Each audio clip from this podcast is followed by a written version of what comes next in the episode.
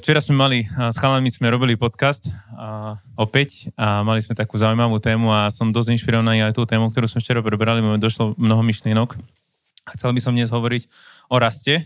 Začal by som takým jedným veršom, ktorý ma zasiahol ešte v období, keď som nebol obratený a dostal som sa k tomuto veršu asi možno rok predtým, jak sme boli prvýkrát v tejto cirkvi a kedy som sa obratil k Bohu a ten verš ma vtedy dosť zasiahol, lebo som vnímal vtedy Boha, keď som ešte nebol obrátený, že život s Bohom není až taký úplne tip-top, že radšej, tak som vtedy rozmýšľal, že by som chcel, také mal som svoje ciele, svoje plány a mal som vtedy taký skôr pocit, že keď budem žiť s Bohom, tak môj život bude dosť obmedzený. A vtedy som dostal, som čítal tento verš, neviem, ako som sa k nemu vtedy dostal. To bol Jeremiáš 29, musíte zatiaľ otvárať. Bol to Jeremiáš 29.11 a tam je napísané, že ja poznám svoje zámery, ktoré mám s vami, z nevýrok hospodina. Sú to zámery pokoja nie nešťastia, dám vám budúcnosť a nádej. Takže to bol taký vtedy taký verš, ktorý si pamätám, deň si pamätám do dnešného dňa a bol to veľmi silný verš. Som si vtedy prvýkrát som, lebo ja som Bibliu vtedy nečítal. A som nevedel, že ani takéto niečo v Biblii je a mal som o Bohu asi vytvorený veľký iný obraz. Vtedy prvýkrát mi sa naskytla taká myšlienka, že môže byť takýto život s Bohom, že má pre môj život plán do budúcnosti a že sú to zámery pokoja a nie nešťastia a dávam budúcnosť a nádej. To znamená, že keď vám dá budúcnosť a nádej, tak vám dá to, čo chcete robiť v živote a to, čo vás bude najviac naplňať.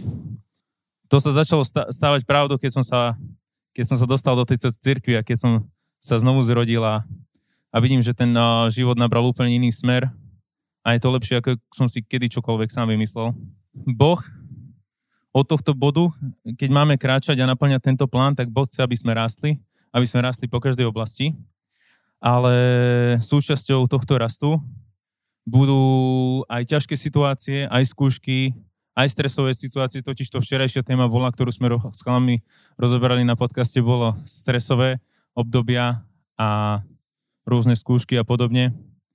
Ja som si tak minul uvedomil, prečítam vám najprv jeden verš, že keď, uh, keď Ježiš v Janovi v 6. kapitole, Ježiš keď išiel rozmnožiť ryby uh, a chlieb, tak 6. kapitola 5. verš hovorí, keď Ježiš pozdvihol oči a videl, že k nemu prichádza veľký zástup, povedal Filipovi, kde nakúpime chleba, aby sa títo najedli? Ale to povedal preto, že, že ho chcel vyskúšať, lebo sám vedel, čo robí. Takže vidíme, že Ježiš, apoštoli s ním boli vo v ťažkej situácii a nemali dostatok mal len 5 rýb a Ježiš ale na schvál sa opýtal Filipa, že kde nakúpime chlieba, aby sa títo najedli, lebo ho chcel vyskúšať.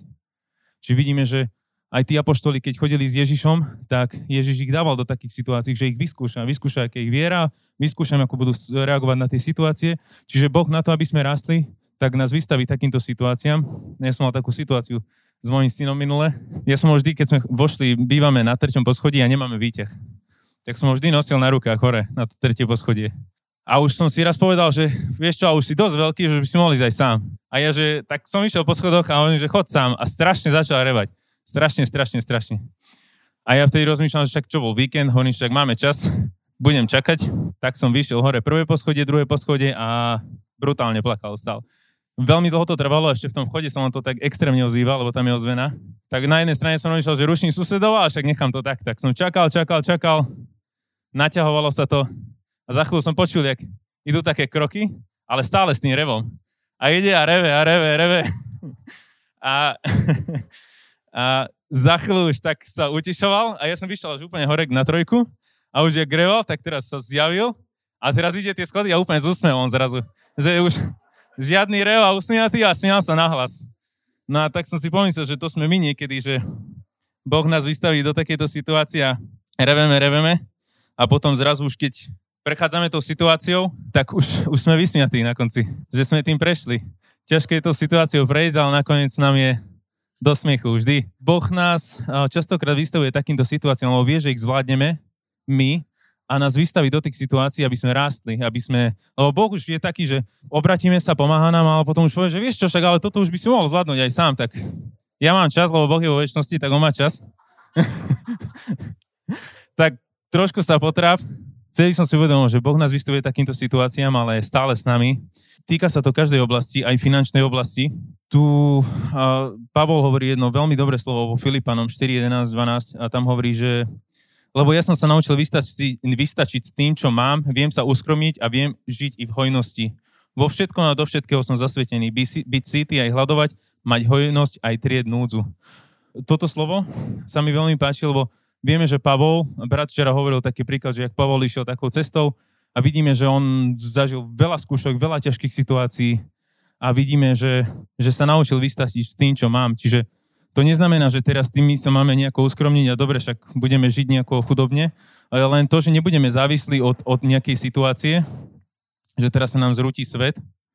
Ďalej ešte v prvom liste Korintianom, v prvej kapitole 4.9 hovorí Pavol, že neprestane ďakujem Bohu za vás, za Božiu milosť, ktorej sa vám dostalo v Kristovi Ježišovi, že ste v ňom boli obohatení všetkým, každým slovom a všetkou známosťou, len čo sa utvrdilo medzi vami svedectvo o Kristovi, takže nemáte nedostatok v nejakom dare milosti. Očakávajúc zjavenie od vášho Pána Ježiša. A potom 9. verš hovorí, verný je Boh, ktorý vás povolal do spoločenstva svojho Syna Ježiša Krista. Čiže všetkých vás Boh povolal do spoločenstva svojho Ježiša, Syna Ježiša Krista a je verný Boh.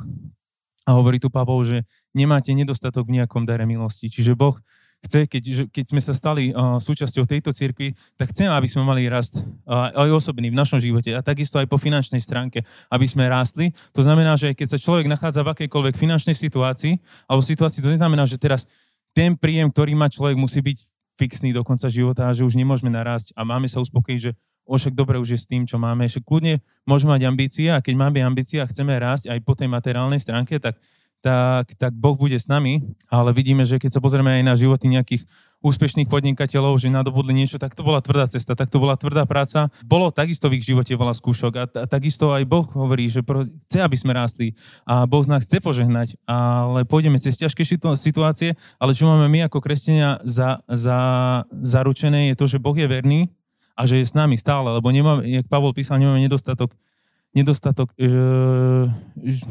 nemáme nedostatok v nejakom dare milosti, čiže milosť je stále s nami. Pokiaľ chceme aj rásť, napríklad po finančnej stránke, tak treba dodržovať určité princípy. Ja by som vám už odporučil, lebo som objavil na YouTube kanáli Kresťanského spoločenstva, že spustili taký projekt, sa to volá, že Univerzita finančného pokoja. Je to veľmi dobrá vec a sú tam e, princípy, Uh, neviem, kto sú presne tí, tí ľudia, kto toto vedú, ale jeden moderátor z, z kresťanského spoločenstva, taký známy, čo robí tie 20 minútovky a má tam nejakého hostia, ktorý žije v Amerike a teda vedú túto univerzitu.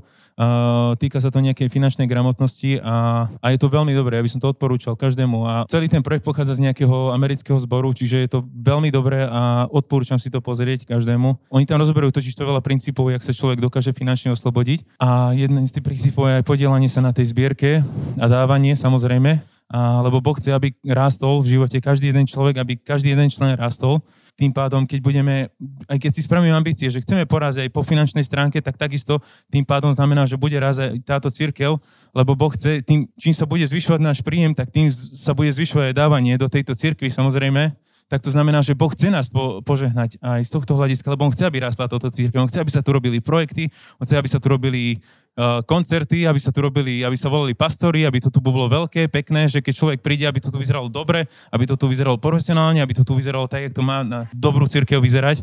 Ja si myslím, že táto církev už robí dosť veľký progres aj na to, čo tu máme.